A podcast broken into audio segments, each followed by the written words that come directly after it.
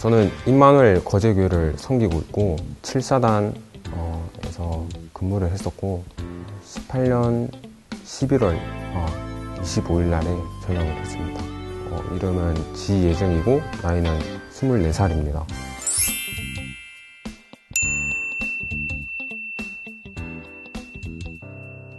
음, 1차 합숙을 마치고 난 후라서 굉장히 따끈따끈한 이 영적인 감각들을 가지고 내가 어떤 것을 해도 아, 하나님께서 나와 함께 하시기 때문에 어, 나는 막 그거를 가지고 태만하고 게을리하고 이런 게 아니라 모든 일에서 남들보다 진짜 세 배로, 다섯 배로, 열 배로 뛰어야겠다라는 생각으로 어, 그렇게 군 훈련을 했던 것 같아요.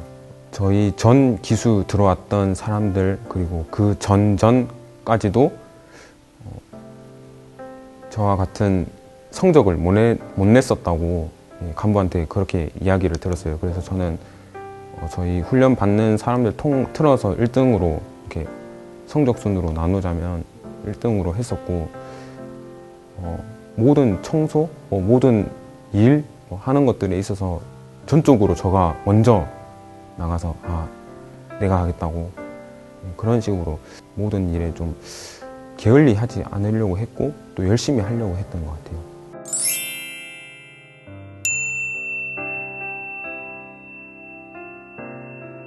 제가 아홉 가지 포인트를 전혀 모르고 어, 그냥 저만 열심히 하고 저만 누리면 되는 줄 알고 어, 그렇게 군 생활을 했어요. 저 밑에 세 달이랑 저 위에 세 달 선임들이 저 때문에 항상 고참들에게 비교를 당하고 욕을 듣고 있었더라고요. 그래서 이 그런 분들이 어, 마음을 합하여서 어, 저를 거짓말로 이렇게 마음의 편지라고 하는 것을 적어냈어요. 어, 예를 들어서 등 토닥토닥 해줬던 이런 거를 가지고 막 아, 등을 여러 대 맞았다. 뭐 몇 월 며칠 날 이렇게 그렇게 적어 놓으니까 저로서는 할 말이 없더라고요. 그래서 맨 처음에는 좀 저도 사람인지라 이제 악한 마음이 들더라고요. 아, 쟤네들이 어, 몇월 며칠 날 적어놨다라고 했으니 그 맞았다고 적어놨으니까 아 나도 그렇게 접해줘야겠다. 그러면은 좀 마음이 편하겠다 이렇게 했었는데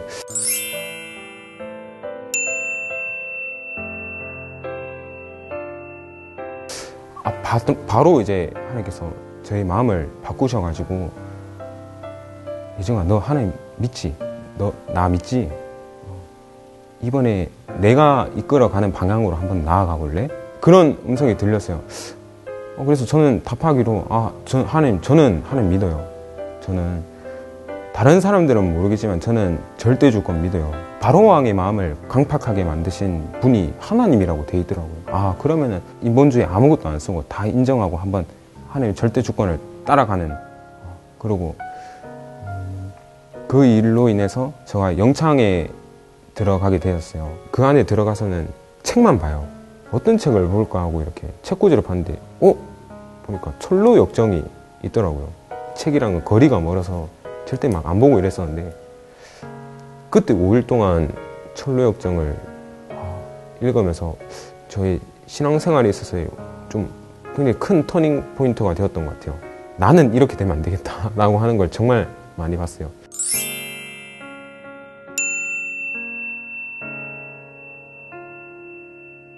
그렇게 하고 새로운 부대에 들어가게 되었거든요.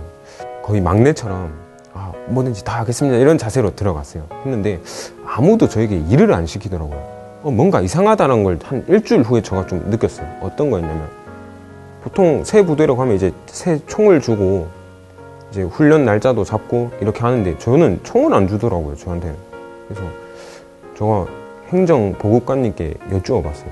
아, 저는 왜 총을 안 주십니까? 저도 훈련을 나가야 하지 않겠습니까? 이랬더니 아, 너가 무슨 훈련을 하냐 지금 체력도 좋고 지금 건장하고 어, 지금 너는 훈련을 뛸 게 아니라 이 부대를 지켜줘 막 이러면서 청소도 안 시키고 일도 안 시키고 훈련도 안 뛰고 그래서 저는 다른 거 안 하고 매일매일 싸지방 가가지고 아 싸지방 사이버 지식 정보방에 가서 어, 매일매일 메시지 보고 어, 매일매일 유 목사님 말씀 녹취를 하면서 그렇게 시간을 보냈어요. 그렇게 하다가 어, 성경 말씀을 좀 읽어봐야겠다라는 생각이 들었어요. 그래서 오전 시간에는 성경 말씀을 그 다음부터는 유광수 목사님 말씀을 듣고 남는 시간에는 어, 제가 운동을 하러 체력 단련실에 갔던 것 같아요. 그렇게 하면서 영육간으로 좀 많은 준비들을 어, 하게 되는 시간들을 보냈었고 제가 한 두 달이 지났나요? 음, 지나고 나니까 사람들이 다 알아보더라고요. 어, 저 시간대에는 어, 지혜정 상병이 보니까 저 자리에서 뭐 강의를 듣더라. 그러니까 그 시간대는 비워놔야겠다. 어, 약간 그런 식으로 이제 흘러가더라고요. 영창에 갔던 죄목 자체가 폭행 치사로 갔었기 때문에 골방에 가가지고 막 성경 보고 있지, 막 가가지고 기도처 파고 있지, 뭐 찬양하고 있지 이러니까 좀 어, 쟤 내가 알고 있는 그런 모습이 아닌 것 같은데 이렇게 하면서 한두 명씩 다가왔었어요. 그걸 나중에 말하더라고요.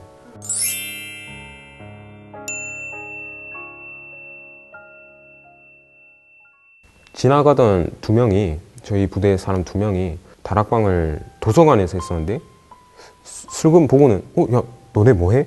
이렇게 하고는 복음 받고 제자화 되고 그런 일들이 여러 번 있었어요. 그렇게 하다가 저희 중대가 총 60 몇 명, 한 65명 정도 됐었었는데 그 중에 절반 이상이 복음을 듣고 어 이제 다른 간부들까지도 복음을 듣는 역사가 일어났어요. 그래서 저로서는 너무 신기했었고 어, 하루 가장 좀 기억에 남는 게 어, 대대의 주임 원사였어요. 대대의 주임 원사. 어, 네가 보고 있는 책이 뭐냐? 그래서 성경 책입니다. 여기서부터 시작해서 이제 복음을 말하게 되었어요. 저희 소대장 같은 경우에도 어, 너가 보고 있는 그 기도첩이란 게 뭐니? 이렇게 하다가 복음 듣고 부소대장, 뭐 반장 그런 분들이 전부 다 복음 듣게 되는 그런 놀라운 경험들이 있었던 것 같아요.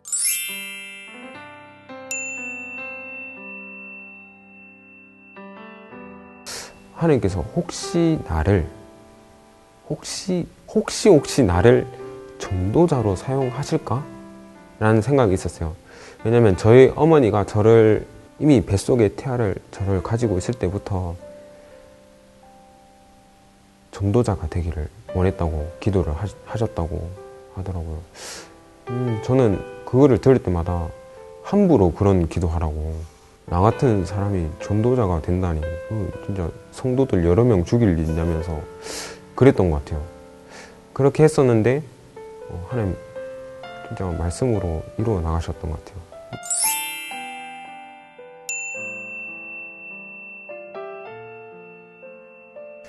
신명기 32장 7절에 보면 어, 너희는 역대 연대를 기억하라라고 돼 있어요. 그리고 어른들은 나와서 말해줘라라고 돼 있는데 저는 항상 저가 저희가 신앙생활을 할 때마다 궁금했던 것들이 굉장히 많았거든요. 어, 왜 선악과를 왜 만들었지? 뭐 이런 것들에 어,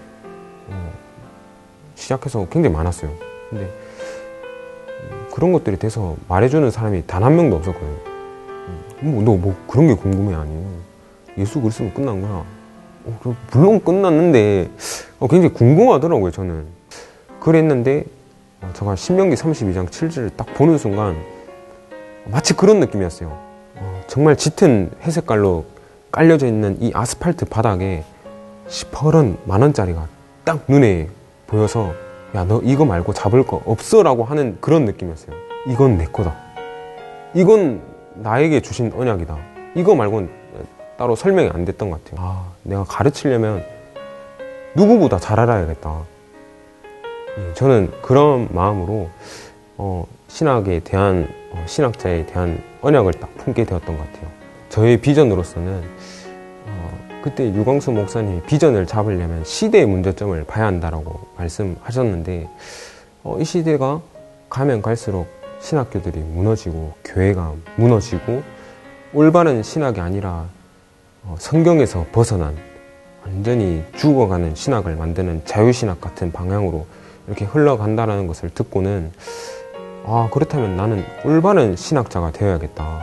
그리고 제가 이제 저의 꿈을 놓고 생각해 봤을 때는 다락방 정도 신학이라는 것을 정립을 해야겠다.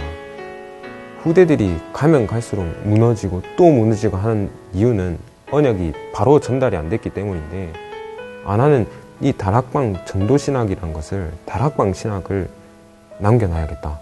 라고 하는 것을 저의 꿈으로 예, 가지게 되었어요. 그렇기 때문에 저에게 하는 이유 있는 지식의 영과 이유 있는 지혜의 영, 그리고 필요하다면 학자의 혀까지 저에게 허락하옵소서라는 기도 제목이 생기더라고요.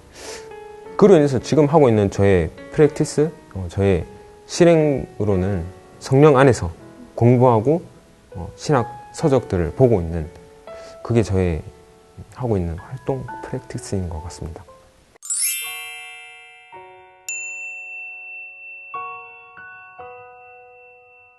어, 기도첩을 항상 밤에 해요. 어, 저만의 묵상 방법인데 반드시 보는 것이 말씀 구절인 것 같아요. 진짜로 예배 드린 게 뭐지? 성경 안에서 답을 찾아야겠다라고 생각을 했고 저는 거기서 로마서 12장 1절이 저에게 답이었어요. 너희가 앞으로 드려야 할 영적 제사는 이러하니 너의 몸을 거룩한 산 제사로 드리라고 돼 있더라고요. 이 말이 제가 생각할 때는 내 영혼과 나의 모든 온 뜻을 다해서 여호와 하나님을 사랑하고 이렇게 예배드리고 존귀드리는 이게 예배라는 것을 알게 되었어요. 기도첩을 하는 것에도 초점을 반드시 맞추지만 어, 저는 조금 더 초점을 맞춘다면은 하나님과의 관계를 놓고 굉장히 많이 묵상하는 것 같아요. 나의 하나님이야. 어, 하나님이 나를 만드셨대라는 게 없으면은 굳이 저가 하나님을 찾을 이유가 없더라고요. 저는 첫째는 경외하는 것에 초점을 맞추고 어, 두 번째로는 어, 그날 있어야 할 말씀을 놓고 어, 그리고 제가 꼭 기도하는 것 중에 하나는 마태복음 6장 33절을 놓고 많이 기도해요. 예, 너희는 먼저 그의 나라와 그의 을 구하라. 이거 말고 다른 것을 기도할 게 없더라고요. 저만의 전도라고 한다면은 다가가지고 전도하는 것도 이것도 전도지만 제가 군대에서 참 많이 느꼈던 거. 아, 그냥 제가 가지고 있는 하나님, 제가 알고 있는 하나님을 이 사람이 느끼게 해주는 거. 아, 너는 진짜 하나님 믿네? 다른 기독교인들과 다른 것 같아. 저는 그게 저만의 전도인 것 같아요.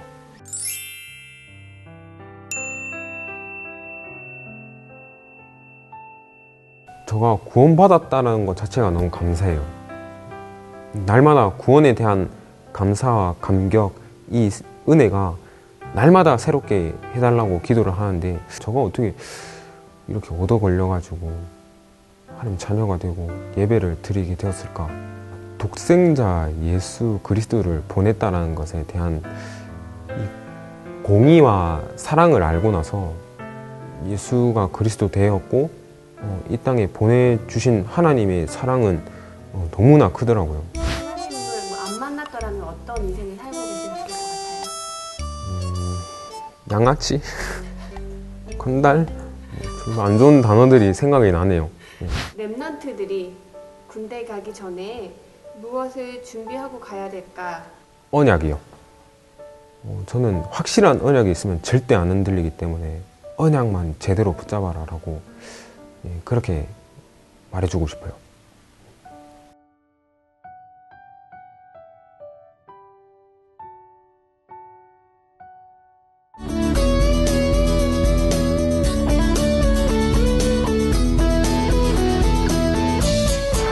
네, 여러분 많이 기다리셨나요? 아, 6월 미션회의 시작하겠습니다. 아, 이달에는 7, 8월 방학 기간에 있을 군 합숙을 집중적으로 안내하겠습니다. 아, 입대 전 군 합숙은 그 1차 전도 합숙을 하면서 군 합숙을 병행하는 정말 일거양득이 되는 가장 좋은 프로그램인데요. 정말 여러분이 군에 오기 전에 복음으로 전신갑주로 무장하고 그리고 군에 대해서 알 수 있는 가장 중요한 걸 예방주사 백신 맞고 들어온다고 생각하면 돼요. 아, 군 합숙은 그 일요일부터 수요일까지 3박 4일간 덕평 알리티시에서 진행되는데요.